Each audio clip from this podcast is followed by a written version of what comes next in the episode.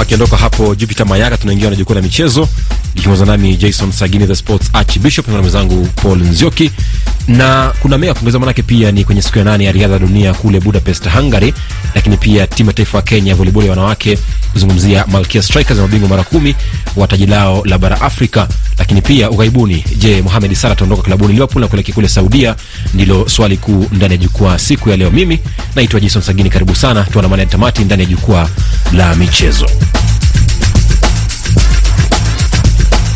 Na Manzioki, ndio tutaingia kwenye viwanja sasa. Kweli kabisa, najua ligi mbalimbali zinaweza kuanza Afrika Mashariki kule Kenya, lakini kabla ya kuenda kule Kenya na Tanzania na kule Burundi, tuanzie katika ardhi ya kule Hungary, katika jiji kuu la Budapest, ambapo leo ni siku ya nane ya mashindano ya riadha za dunia na ni kwamba leo asubuhi kumekuwa na mbio za masafa marefu ambapo ni kwamba timu ya taifa ya Ethiopia impata ubingwa na medali yake ya pili ya dhahabu baada ya Beriso Shankule eh, kumpika bingwa mtetezi eh, Goitom Gebreselasi na kuipa timu ya taifa ama taifa la Huabeshi medali yake ya tatu ya riadha za dunia katika mbio za masafa marefu, taji lao la tano hilo la tatu katika mashindano yamepita tano hivi yaliyopita katika mashindano ya dunia. Lakini kabla hapo pia siku katikati mwa wiki pia kulikuwa na mbio za riadha, ambapo katika mbio za mita elfu moja mia tano Mkenya Faith Kipyegon aliibuka mshindi wa mbio hizo mbele ya Mhabeshi Diribe Jolteji na raia kutoka Uholanzi Sifan Hassan. Tumsikie alivyozungumza Kipyegon baada ya ushindi wake, na maanake leo pia anakwenda kukimbia katika mbio za mita elfu tano kwenye fainali ya kinadada. Nimefurahia sana na ninatazamia mbio za mita elfu tano. Ubora wangu upo kwenye mbio za mita elfu moja mia tano. na kutetea taji langu katika mbio hizo ilikuwa lengo langu kubwa. Kwa hivyo naenda kwa mita elfu tano. Nitakimbia tu kama kawaida kwa kujiamini na tutaona kitakachowezekana. Ni mara ya kwanza kukimbia kwenye mbio za mita elfu tano kwa Kipyegon, itawezekana? Unajua, ukiangalia tayari kwanza alikuwa na malengo mawili katika mbio hizi, na lengo la kwanza ameshakamilisha, kwanza kutetea ubingwa wake ndani ya mbio za mita elfu moja mia tano. Sasa hivi amekuwa akishinda mara mbili mfululizo, kwa hivyo sasa anakwenda kujaribu bahati yake katika mbio za elfu tano. Na ukiangalia mbio hizi ndani ya makala kumi yaliyopita zimemilikiwa sana na Wakenya na Waethiopia, kwa hivyo bado naweza nikampea nafasi, lakini ukiangalia sio wanariadha wengi ambao utawapata wakikimbia mbio mbili, labda kwa linafanyika sana kwa wanariadha wa mbio za masafa mafupi mm -hmm. ambao wanakimbia katika mbio za mita mia moja na mbio za mita mia mbili na akiongeza sana utampata kwenye mbio za mita nne kwa mia nne kupokezana kijiti. Kwa hivyo hili nasubiri kuona namna ambavyo litakapokuwa, kwa sababu kiukweli ni kitu ambacho anakwenda kujaribu. mm -hmm. Pia ni kwamba kuna raia kutoka taifa la Botswana kutoka bara Afrika, Leslie Tebuga ambaye pia alibuka mshindi wa nafasi ya pili kwenye mashindano ya mbio za mita mia moja kwa wanaume wikendi iliyopita, nyuma ya raia wa Marekani Noah Lyles ambaye pia ameibuka mshindi wa mbio za mita mia mbili jana. Lakini pia Le, Le Tebogo huyo pia aliweka historia, manake ndiye mwafrika wa kwanza kunyakua medali ya shaba katika mbio za mita mia moja fainali za riadha dunia, manake aliweka muda wa sekunde tisa nukta nane ambayo pia ni rekodi ya kitaifa kule taifa la Botswana. Tusikie alivyozungumza baada ya kushinda medali hiyo ya shaba katika mbio za mita mia moja wikendi iliyokamilika. Um, it really shows that the continent inaonyesha kuwa Afrika ina uwezo mkubwa. Ukiangalia wanariadha kama vile Omanyala na Simbine, nilitaka sana washinde medali hii. kabla yangu, ili nije nikijua nina ndugu wawili kutoka Afrika ambao wameshinda hii medali na wananipa motisha zaidi, lakini imefanyika kwa neema ya Mungu. Nimeshinda kabla yao. Tebogo anashangaza kwa sababu ukiangalia kwa umri wake sasa hivi ameanza kushinda, na ukiangalia umri wa kina Omanyala, uangalie umri wa Kani Simbine, ndio tunaweza tukasema kwamba sasa ndio mwanariadha wa mbio za mita mia moja barani Afrika ambaye atakuwa anaangaliwa sana, kwa sababu ukiangalia pia alisema anafikiria Paris mwaka ujao. Kwa hivyo tayari ni mtu ambaye ameanza kuangalia mbio ambazo zinakuja, anarudi barani Afrika kuja kufanya mazoezi. E, inawezekana sana ndio ni medali yake ya kwanza, na huenda tukashuhudia medali nyingi sana kutoka kwake. Ndio naitwa Tebugo, maanake pia alikuwa na kwenye nafasi ya tatu katika mashindano ya mbio za mita mia mbili jana, akiwa nyuma ya Marekani Loa Niles na raia kutoka Marekani pia Erion Naiton. Lakini pia kuna raia Burkina Faso anaitwa Hugius Fabrice Zango, ambaye pia aliweka medali, ameleka historia bora, maanake pia aliwashindia timu ya taifa ya Burkina Faso medali ya kwanza kabisa kwenye mashindano ya dunia, na pia ilikuwa medali ya kwanza katika mbio za triple jump na medali ya kwanza ya dhahabu katika bara Afrika kwa ujumla. Aliweka mbio hizo akikimbia ama akiruka umbali wa mita mita 17.64 na alishinda medali ya shaba katika mashindano ya dunia ya kule Doha mwaka 2009 na pia medali ya shaba na fedha katika mbio za riadha za dunia kule Eugene mwaka jana. Tumsikie alivyozungumza, lakini kabla hapo nilikuwa pia ukizungumzia raia huyu wa Burkina Faso Fabrice Zango, manake ni historia ambayo inakaa ndefu katika bara la Afrika pia bara ama timu ya taifa ya Burkina Faso. Eh, kwanza ni medali ya kipekee ambayo kufikia sasa taifa la Burkina Faso linashikilia, kwa sababu ukiangalia ndio kuna wengine ambao wana medali moja kama Uganda, lakini ya Uganda inatoka kwa Joshua Cheptegei. Ya kawaida, ile mbio za mita elfu kumi. Kwake ndio ni historia ameweka, lakini bado. Kwa sababu ukiangalia ni, ni taifa ambalo hatujategemea sana kuwaona wanariadha wakitokea upande ule, kwa sababu hata ukiangalia, nilikuwa naangalia kwenye chati ya medali na katika mbio ambazo zimebaki tayari, mm -hmm. labda huenda tukasema tutakuwa tunasubiri medali kutoka kwa Wakenya na Waethiopia. Maanake ni kwamba sasa hivi Ethiopia nafasi ya nne kwa medali nane kwa ujumla, mbili za dhahabu, nne za shaba na mbili za fedha, na timu ya taifa ya Kenya ipo nafasi ya saba, medali tatu, moja shaba, moja fedha na moja dhahabu, wakati timu ya taifa ya Moroko ipo nafasi ya kumi na tatu kwa medali mbili, moja dhahabu na na moja ikiwa ni ya shaba. Za Moroko kila mtu alitarajia mm. kuona Sofiane El Bahali akitetea ubingwa wake ndani ya mbio za mita elfu tatu lakini pia uh, kwa wanawake upande wa marathon walifanya vizuri, Fatma Hezra akipata medali. Kwa hivyo hizo nilitarajia kuziona. Sasa kinachobaki na ukiangalia kwenye chati ya medali ndio medali ambazo zimekuja kwa Afrika ni kwenye mbio peke yake. Ehe, ni kwamba sasa bado Marekani ipo nafasi ya kwanza kwa medali ishirini na tatu kwa ujumla, nane za dhahabu, nane za shaba na, na saba zikiwa ni za fedha. Kutoka kule Oreg, uh, Budapest, kumradhi, tuelekee kule maeneo Filipino, Indonesia na Japan ambapo kunaendelea mashindano ya kombe la dunia la mpira wa vikapu ambayo ni kwamba timu ya kapu ya Sudan Kusini inajulikana kama Bright Stars ni mojawapo ya timu tano ambazo zinashiriki kuwakilisha bara Afrika katika mashindano haya. Yalianza jana Ijumaa na kukamilika tarehe kumi mwezi ujao. Timu zingine za Afrika zilizoshiriki ni Angola, Cape Verde, Misri na Ivory Coast. Na sasa tumpishe mwanahabari wetu James Manyula akiangazia timu ya Sudan Kusini kwenye mashindano haya ya kombe la dunia la basketball. Sudani Kusini ina historia ya kufana katika mchezo wa kikapu tangu ipate uhuru wake mwaka elfu mbili na kumi na moja. Hata hivyo, imechukua miaka minne kuimarisha timu ya taifa ya Bright Stars baada ya serikali kujenga viwanja vya kisasa. Sudani Kusini imezalisha wachezaji mahiri wanaoshiriki ligi ya Marekani kama vile Mareng Gatkuoth, Wenyen Gabrieli Marial Shayok na wengine. Kocha wa Bright Stars Luol Ajou Deng, ambaye ni mchezaji wa zamani aliyewahi kucheza katika ligi ya Marekani ya NBA, anaeleza matumaini yake kwenye mechi ya ufunguzi dhidi ya Puerto Rico baadaye leo. Tunatarajia kujituma kwa mechi zote ambazo tumepangiwa. Kamwe hatuogopi timu yoyote inayoshiriki katika mashindano. Tutafanya kila tuwezalo tunapocheza. Tuna zaidi ya wachezaji watano ambao wanacheza katika ligi ya Marekani ya NBA. Sasa hivi Sudan Kusini imeimarika katika mchezo wa kikapu. Kocha Deng pia anatabiri viwango vya mchezo wa Bright Stars kwa siku zijazo. Matumaini ya kufaulu kwa timu hii katika siku zijazo ni makubwa. Vizazi vijavyo vimeandaliwa msingi imara na serikali ya Sudan Kusini. Ni matumaini yangu kuwa wachezaji wachanga watadumisha ujasiri wao ili waendelee mahali sisi tutafikia. Naye nahodha Kwany Kwany anakariri kuwa timu ya Bright Stars imepiga hatua kubwa kwenye haya mashindano. Mafanikio yetu yanatokana na uongozi mzuri. Timu zingine zimeshiriki hapa awali, lakini kwetu sisi ni mara ya kwanza. Mashindano haya yanatumika kutafuta timu zitakazoshiriki michezo ya Olimpiki ya mwaka elfu mbili na ishirini na nne ambapo Afrika itawakilishwa na timu itakayomaliza nafasi bora zaidi kwenye kombe la dunia. Asante sana. Huyo ni James Manyula akiripoti kwenye RFI Kiswahili. Jukwaa la michezo kwamba Hispania hiyo ndio mabingwa tetezi wa kombe la dunia baada ya kushinda taji mwaka elfu mbili na tisa uh, kule nchini Kenya. Kwamba leo Uhispania imeweza kuilaza Ivory Coast tisa nne kwa na, na wakati pia ni kwamba uh, taifa la Italia imeweza kuilaza Angola sitini na saba kwa themanini na moja wakati pia timu ya taifa ya Misri imepoteza dhidi ya Lithuania tisini na tatu kwa sitini na saba katika michuano ambayo ilianza jana na kukamilika tarehe kumi mwezi ujao.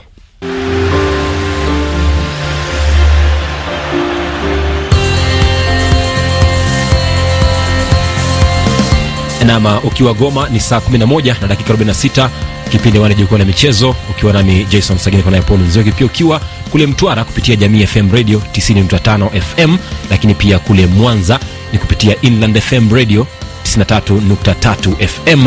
Sasa Nzioki, tuangazie michuano ya kufuzu kuelekea mashindano ya bara Afrika barani Afrika, na ni kwamba ni kwenye hatua makundi kwenye michuano ya kufuzu, na sasa hivi ni kwamba uwanjani, muda mfupi uliopita, kwamba Young Africans ipo uwanjani na inapiga dhidi ya Asasi ya Jibuti, ambayo ni kwamba sasa hivi dakika 79 mchezo, Young inaongoza mbili kwa bila, lakini Etoile Sahel ya Tunisia ipo mbele goli moja kwa bila dhidi ya Constantine kule Algeria, lakini awali Al Ahly Omdurman iliweza kuilaza wao Salamu ya Sudan Kusini tatu kwa bila, wakati Green Mamba ya Swatini ilitoka sara moja moja dhidi ya UD Songo ya kutoka kule Msumbiji, wakati Pau Dynamos ya Zambia ikipiga African Stars Namibia goli moja kwa bila. Baadaye Vipers dhidi ya Jwaneng Galaxy kutoka kule Botswana, kisha pia FAR Rabat ya Morocco ipambane na Kara ya Togo. Young Africans ushindi mkubwa huu nyumbani.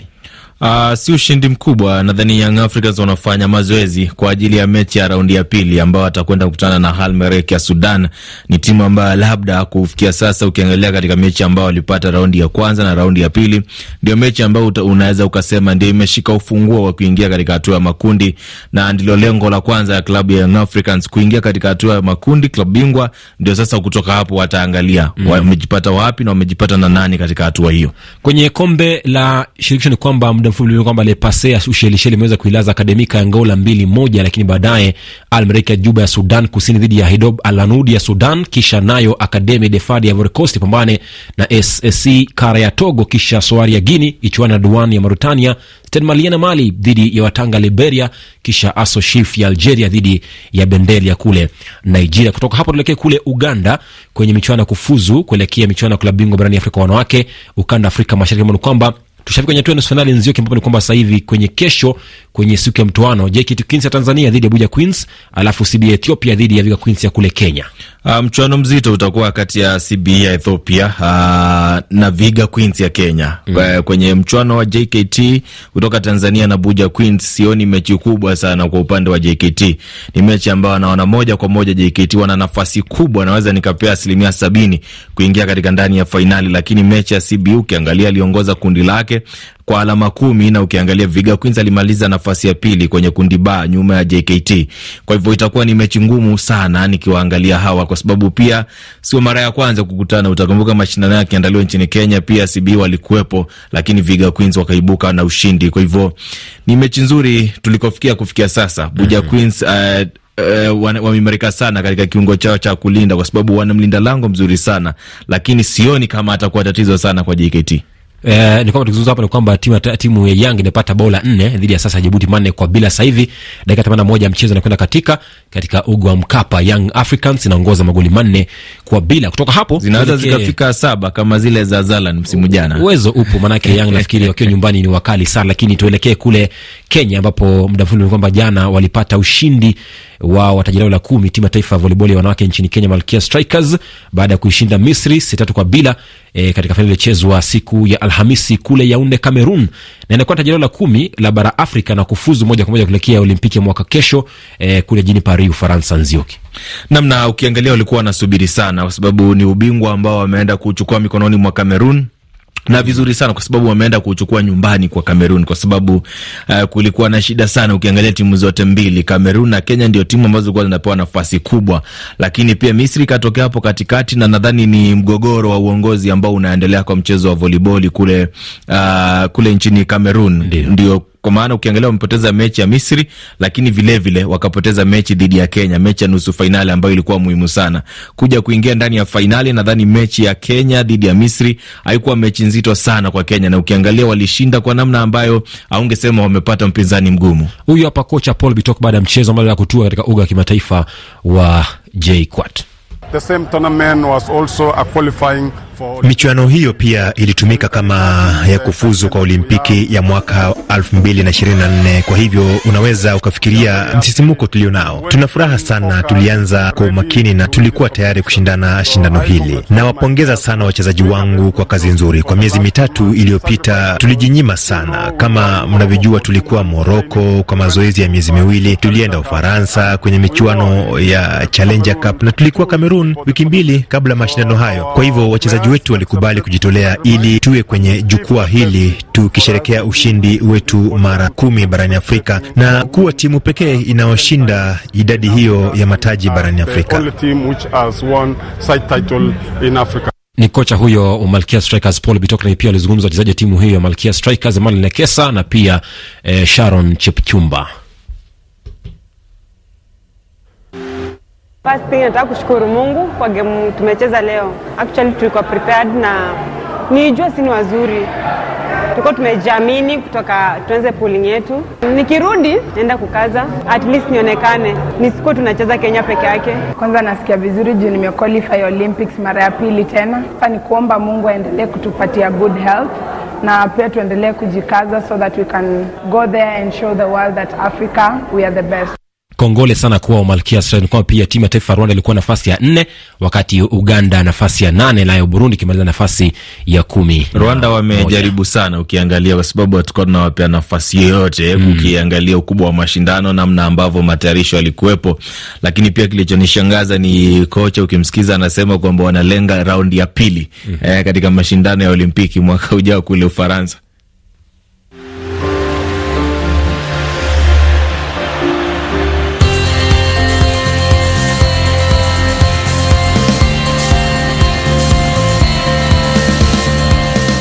Nam na sasa tuangazie ligi za ukanda Afrika Mashariki, ambapo ni kwamba kule Burundi nafikiri wikendi ya pili leo, ambapo kumekuwa na mechi mbili, Moso, Moso Sugar wakichuana na Vitalo na Tel Aviv ikichuana na Interstar.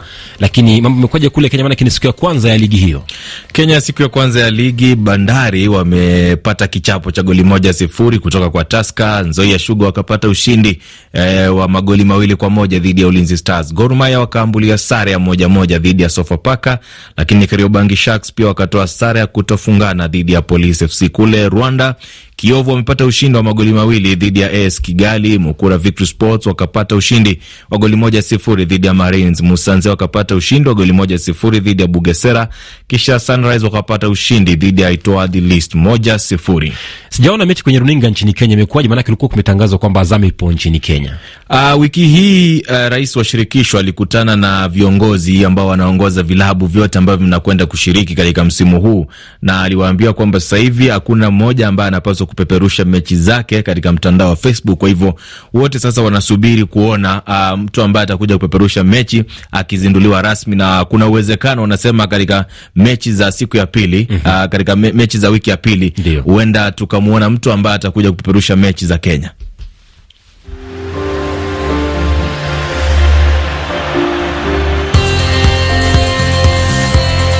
Muda unakwenda sana hapa, tuangazie ligi za ukanda wa kule Ulaya, ambapo ni kwamba muda mfupi ulikuwa Spurs ilipata ushindi mbili bila dhidi ya Bournemouth, lakini sasa hivi uwanjani Arsenal mbili Fulham mbili, alafu imekamilika uwanjani Brentford goli moja, Crystal Palace goli moja, Everton bila eh, Wolves uh, goli moja, Manchester United matatu, Nottingham Forest magoli mawili. Baadaye ni Brighton dhidi ya klabu ya West Ham kule Ligue 1 Faransa, baadaye Marseille dhidi ya Brest, alafu kisha Paris Saint-Germain dhidi ya Lens. Kule Bundesliga Dortmund goli moja, Bochum goli moja, alafu Wolfsburg mawili, Cologne goli moja, Darmstadt moja, Berlin magoli manne Uh, Offenheim matatu na Heidenheim magoli mawili. Baadaye Mönchengladbach dhidi ya klabu ya Bayer Leverkusen. Lakini pia ni kwamba West Ham amefikia makubaliano ya kuweza kumsajili kiungo wa timu ya taifa ya Ghana, uh, zungumzia Mohamed Kudus kwa dau la pauni milioni uh, 44 kutokea Ajax ya kule Uholanzi, wakati kule Saudia klabu ya Al Ittihad inasema kwamba ipo tayari kumnasa Mo Salah kutokea klabu ya Liverpool.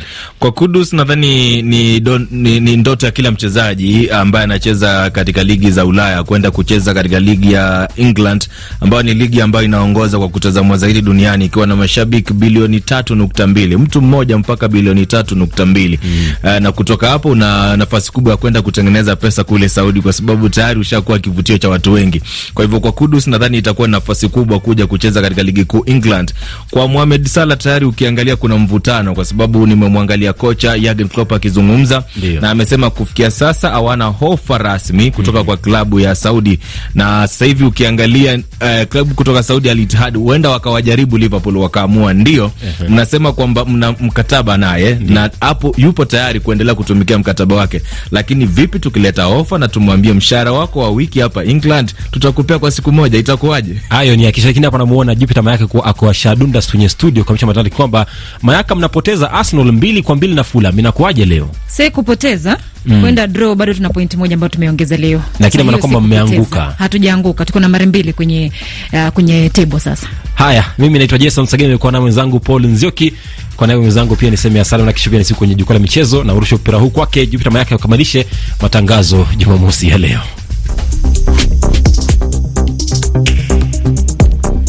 Na msikilizaji, ni kukumbusha miongoni mwa habari ambazo tumekuletea jioni hii. Mawaziri wa ulinzi wa EAC waidhinisha kikosi cha jumuiya hiyo kuendelea kuhudumu nchini DRC, lakini serikali ya DRC ndio itakayoamua. Ufaransa yasema haitambui utawala wa kijeshi nchini Niger, na rais wa Belarus Alexander Lukashenko asema alikuwa amewaonya viongozi wa Wagner kabla ya wao kuuawa.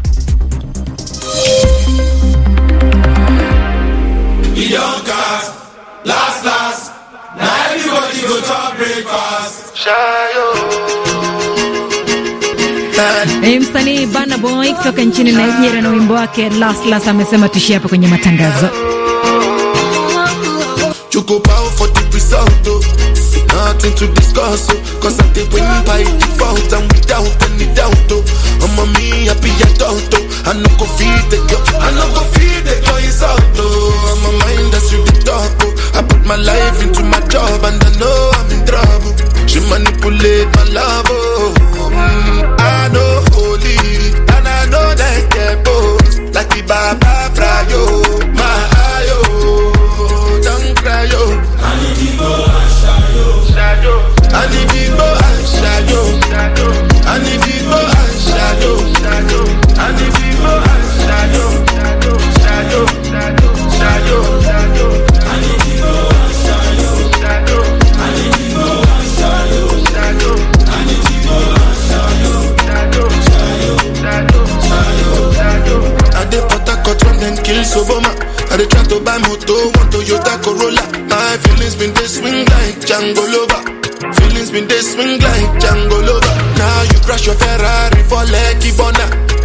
Some more to could have been all over.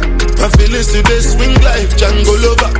Feelings today swing like Tip Tip Timbani at you, at you. I'm a white